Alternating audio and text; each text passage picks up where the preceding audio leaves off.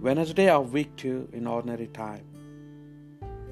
A reading from St. Paul letter to Hebrews. You remember that Melchizedek, king of Salem, a priest of God Most High, went to meet Abraham who was on his way back after defeating the kings, and blessed him and also that it was to him that Abraham gave a tenth of all that he had.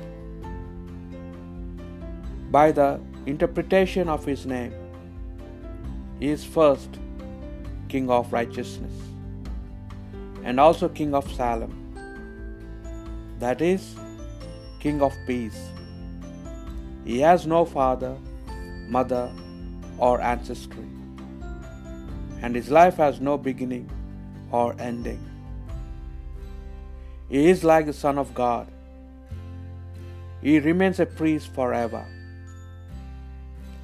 This becomes even more clearly evident when there appears a second Melchizedek, who is a priest not by virtue of a law about physical descent, but by the power of an, an indestructible life.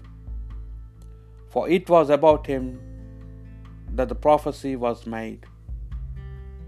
You are a priest of the order of Melchizedek, and forever. This is the word of the Lord. Responsorial Psalm. You are a priest forever, a priest like Melchizedek of old. The Lord's revelation to my master. Sit on my right.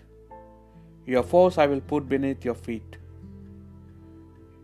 You are a priest forever, a priest like Melchizedek of old.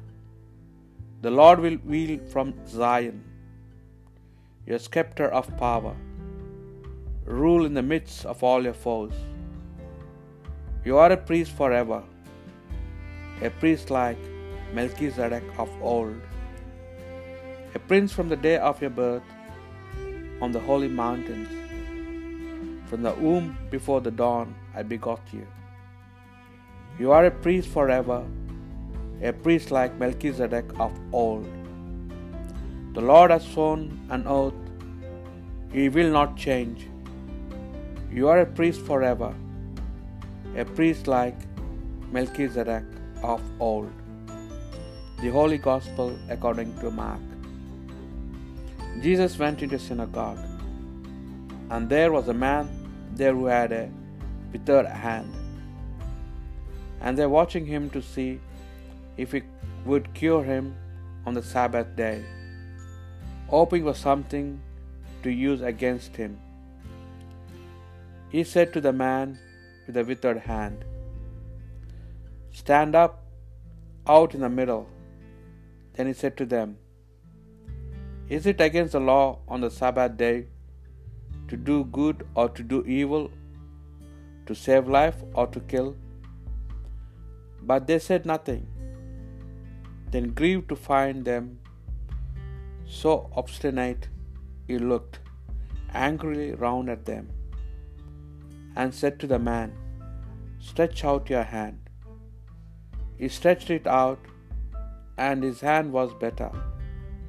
The Pharisees went out and at once began to plot with the Herodians against him, discussing how to destroy him.